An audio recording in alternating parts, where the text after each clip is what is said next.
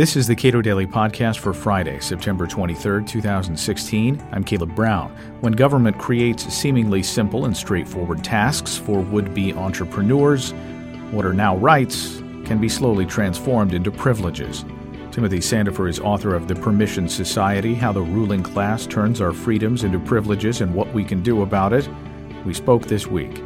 Give me an example of how the government takes freedom and turns it into a privilege? Oh, there's so many ways. There's so many aspects of our lives where we have to ask the government for permission to do something, whether it be to build a house or start a business or hire people or own a gun or contribute to a political candidate we support and so forth. Um, one of the most shocking examples of it is with when it comes to medicine. What is a prescription? A prescription is a government license allowing you to possess a medicine, right? So when you talk about how the government restricts access to medicines that could save people's lives, you're talking about how the permit system, the permission society, restricts people's ability to access medicines that could help them. So the the government has a, an elaborate process for evaluating medicines for safety and efficacy, and this can take a very long time and cost a lot of money. And people who have terminal illnesses who might be helped by these medicines are often locked out of that because they can't get permission to use those medicines that could save their lives. And if a prescription is a government permission slip, uh, the doctors who provide that permission slip have their own authority uh, delegated to them by right. the government to even issue permission slips. Or they ought to. Actually, one of the one of the tragic things about FDA regulatory authorities that the Federal Food and Drug Administration, through the drug regulatory policy, is also allowed to is enabled to control medical practice, even though the FDA isn't supposed to be in charge of regulating the practice of medicine. The FDA is not trust, in, in charge of regulating the practice of medicine in this country, but because it can control access to medicines and in cooperation with other federal agencies, can punish doctors who are suspected of overprescribing medicines. DEA, for example. Yeah, the, often the, the outcome is that doctors are afraid to prescribe pain-killing medicines to people who are in serious pain, for example, because they're afraid that if they prescribe too much, the DEA might come down on them, they, their license might be at risk, and so forth. And so, as a result, the FDA and the DEA are able to regulate the practice of medicine in a way that's detrimental to patients. And so, what would otherwise be a relationship relationship that you have with a physician and then a relationship that you have with a pharmacist. Right. The government is involved in uh, essentially adjudicating beforehand the nature of that those engagements. Right. And I, I often contrast it with the essentially free market system when it comes to our pets. It, you know, if, if my cat has a, a medical problem, I take the cat to the vet, the vet's top priority is making me happy. Because if, I, if I'm not happy with my vet, I go down the street to the next vet. There's plenty of competition in the veterinary business. They're tr- focused on making me happy by keeping prices as low as they can and providing me with the services that I need. That doesn't compromise the quality of their medical care. Animals in the United States who have loving uh, caretakers take them to the vets and they get adequate medical care. And yet, when it comes to human medicine, we have this bureaucratic system where you essentially have to get a federal bureaucrat's permission in Washington, D.C. to take a medicine to save your own life. Now, we at the Goldwater Institute are trying to fight back against this. We have championed a project called Right to Try. This is legislation to uh, that has been now enacted in 31 states that protects the right of terminally ill patients to use medicines that have been approved for basic safety by the FDA and are being given to people by the FDA in government approved uh, clinical trials, but where the people themselves have not been allowed into those clinical trials and otherwise would be prohibited from using those medicines. There are a whole variety of contexts in which uh, the government takes freedom and turns it into a privilege. Speech yeah. is one. Um, Particularly in the uh, in the election context. Uh, when you start a business, quite often your competitors have uh, a role in deciding whether or not you get to start that business. That's right. Yeah, the certificate of need or certificate of public convenience and necessity law. These are laws that say that you're not allowed to start a business until you first get permission from your own competition.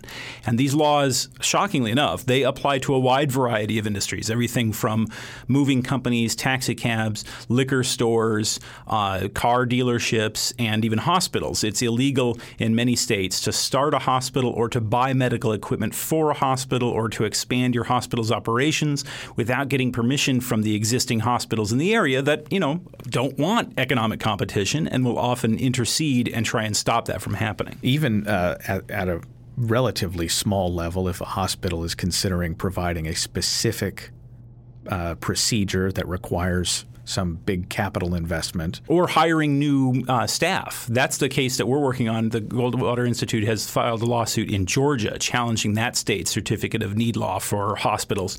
In our case, they don't want to open a new hospital. They just want to allow other doctors to use the facility when their facility is not otherwise being used. And in order to do that, you have to get a certificate of need. And the existing hospitals are allowed to, to block that from happening. I call this law the competitor's veto law because it allows existing competitors to veto any new competition. So we challenged that in court under the Georgia state constitution's prohibition on monopolies. And in fact, we're going to summary judgment on that case fairly soon. Um, the district court, or the, the trial court rather, refused to throw the case out as the state requested, and the Georgia Supreme Court agreed. So now we're going to judgment fairly soon. When uh, Clint Bolick, uh, your predecessor at, uh, at Goldwater, uh, spoke at Constitution Day at the Cato Institute, recently, he talked about state constitutions mm-hmm. and the, the power that they have in protecting liberty. And something that I think I think it's the most powerful point that he made is that challenging these kinds of uh, restrictions, if if if you're a taxpayer and you're affected, you automatically have standing to issue a challenge. That's right. In, in most states, you at least you have the right to sue the government for spending taxpayer money in an illegal way. You can't do that under the federal constitution under a Supreme Court decision from the 1920s, which I think was wrong, but there's nothing we can do about that now. Um, but in state court, you can. In fact, California courts have an even broader concept of standing. They call it citizen standing, where you can sue the government simply for acting illegally. Um, and these are opportunities to go to court and say, you know, I don't have a lobbyist on my staff. I'm just a guy. Uh, I don't have political influence. My vote, compared to all the other votes and all the other political influences out there, is practically worth nothing. But my rights are being taken away by this the, the this government program to subsidize some private industry. So I want a fair hearing. So to take a, an example, at the Goldwater Institute, we're challenging a, a an agreement in Pima County. That's where Tucson is is giving money to a private industry to start up a luxury balloon tourism ride. Now, I'm not making this up. The way this is supposed to work is rich people are supposed to pay $75,000 per ticket to ride in a luxury capsule on a specially designed high altitude balloon to the stratosphere and back this company called Worldview Enterprises is running this. They haven't successfully taken anybody up in a balloon ride yet, and they don't have FAA approval to do so. Nevertheless, Pima County has decided to use government owned property as collateral to finance a loan to build the facility for Worldview to build their high tech balloon pad that is necessary for this project. So we've taken them to court under this taxpayer standing procedure. We have some taxpayers who object to this proposal because the state constitution prohibits the government from giving or lending taxpayer money to private industry. That's another point that Clint made in his speech, actually, is that many states have these gift clauses that actually outlaw corporate welfare, but they very often go unenforced because people don't know about them or fail to litigate them.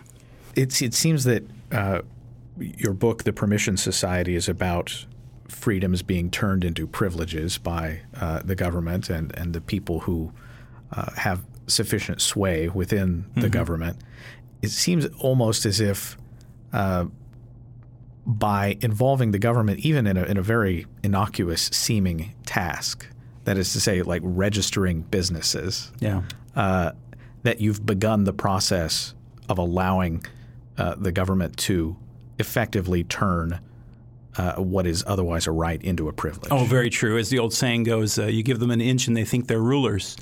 Um, if you allow, as soon as the government is in charge of even just registering people's names, that can gradually morph into a permit system. Now, the, the Supreme Court has said that permits are okay in some circumstances, and they are. I mean, sometimes there are activities out there that are so risky that it's better to make sure that people are qualified first rather than to rely on the traditional nuisance system that says you're free to do what you want, but if you hurt somebody, you're liable, right?